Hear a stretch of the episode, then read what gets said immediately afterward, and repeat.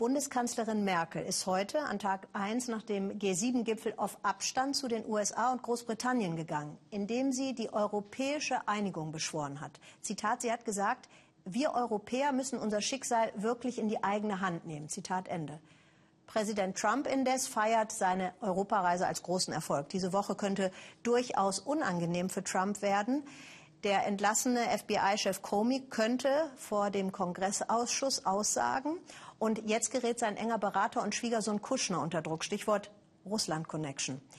Immer öfter werden in Washington nun Parallelen zwischen Trump und dem früheren Präsidenten Nixon gezogen. Washington. Wie gelähmt wirkt der Politikbetrieb der Weltmacht in diesen Tagen. Das Weiße Haus wie im Ausnahmezustand. Denn über der Hauptstadt schwebt die Frage, ob sich unter Präsident Trump gerade Geschichte wiederholt. Die Geschichte von Watergate.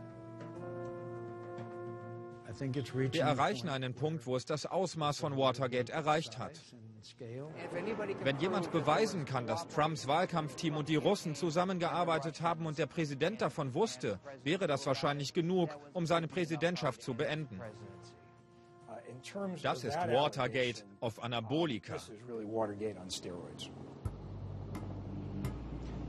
In der Nacht zum 17. Juni 1972 brechen diese fünf Männer im Watergate-Gebäude ein.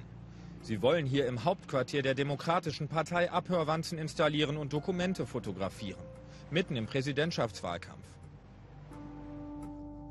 Zwei Reporter von der Washington Post enthüllen, dass die Spuren des Einbruchs bis ins Weiße Haus führen.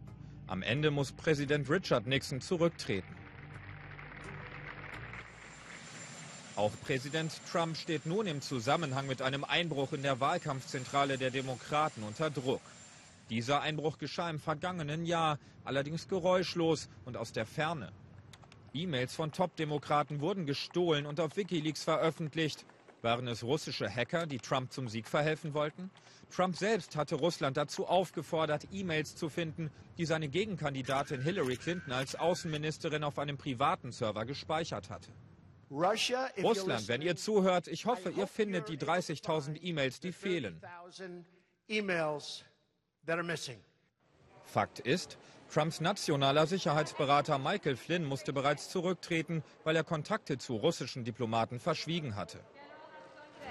FBI-Direktor James Comey ermittelte gegen Trumps Wahlkampfteam wegen fragwürdiger Russland-Verbindungen und wurde schließlich von Präsident Trump gefeuert. Der gab sogar zu, dass er Comey wegen der Russland-Ermittlungen entlassen habe. Als ich diese Entscheidung traf, sagte ich zu mir selbst, dieses Russland-Ding mit Trump und Russland ist ausgedacht. Trump feuerte FBI-Chef Comey, so wie schon Nixon den Watergate-Sonderermittler Archibald Cox gefeuert hatte. Nick Ackerman gehörte damals zum Team von Cox. Heute arbeitet er als Anwalt, aber in seinem Büro hängen noch immer die Verhaftungsfotos der Watergate-Einbrecher und sein Dienstausweis. Für den früheren Staatsanwalt in der Watergate-Affäre steht schon jetzt fest, dass Trump sich der Justizbehinderung schuldig gemacht hat. Am Tag nach der Entlassung hat Trump sich dann auch noch mit dem russischen Außenminister und dem Botschafter getroffen. Er hat ihnen gesagt, dass Comey ein Spinner sei und dass der Druck jetzt weg sei. Der Fakt ist unbestreitbar, dass Trump wiederholt versucht hat, die Ermittlung zu versenken. Und das ist eine Behinderung der Justiz. Vor dem Geheimdienstausschuss des Senates wird der gefeuerte FBI-Direktor Comey in der kommenden Woche öffentlich aussagen. Sollte er bestätigen, dass Trump ihn gebeten hat, seine Ermittlungen einzustellen, könnte das der Anfang vom Ende der Präsidentschaft Trumps sein. Ein Amtsenthebungsverfahren kann allerdings nur von einer Mehrheit im Repräsentantenhaus eröffnet werden und die haben derzeit Trumps Republikaner. Ob sie sich gegen ihren Präsidenten stellen, ist fraglich. Der Nixon-Biograf Ray Locker sagt, nach Watergate erlebe Amerika jetzt Trumps Russlandgate. Auch er ist davon überzeugt, dass Trump versucht hat, die Justiz zu behindern. Und doch sei Nixons Vergehen noch schlimmer gewesen. Nixon hat schon vor dem Watergate-Einbruch versucht, viele Dinge zu vertuschen. Er hat seine eigenen Leute ausspioniert und auch Journalisten. Schon bevor er gewählt wurde, hatte er einen internen Sicherheitsplan, der die Bürgerrechte vieler Menschen verletzt hat. Doch Nixon scheint für Trump kein abschreckendes Beispiel zu sein. Im Gegenteil. Seitdem sie sich 1989 bei einer Feier kennenlernten, bewundert Trump Nixon.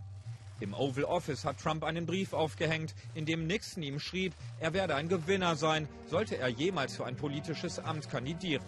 Nixon behielt recht und Trump sucht sogar Rat bei Nixons Vertrauten, wie etwa Roger Stone, einem umstrittenen Politikberater. Vielleicht wäre auch die Geschichte ein guter Ratgeber, denn wer aus den Fehlern der Geschichte nichts lernt, so heißt es, läuft Gefahr, sie zu wiederholen.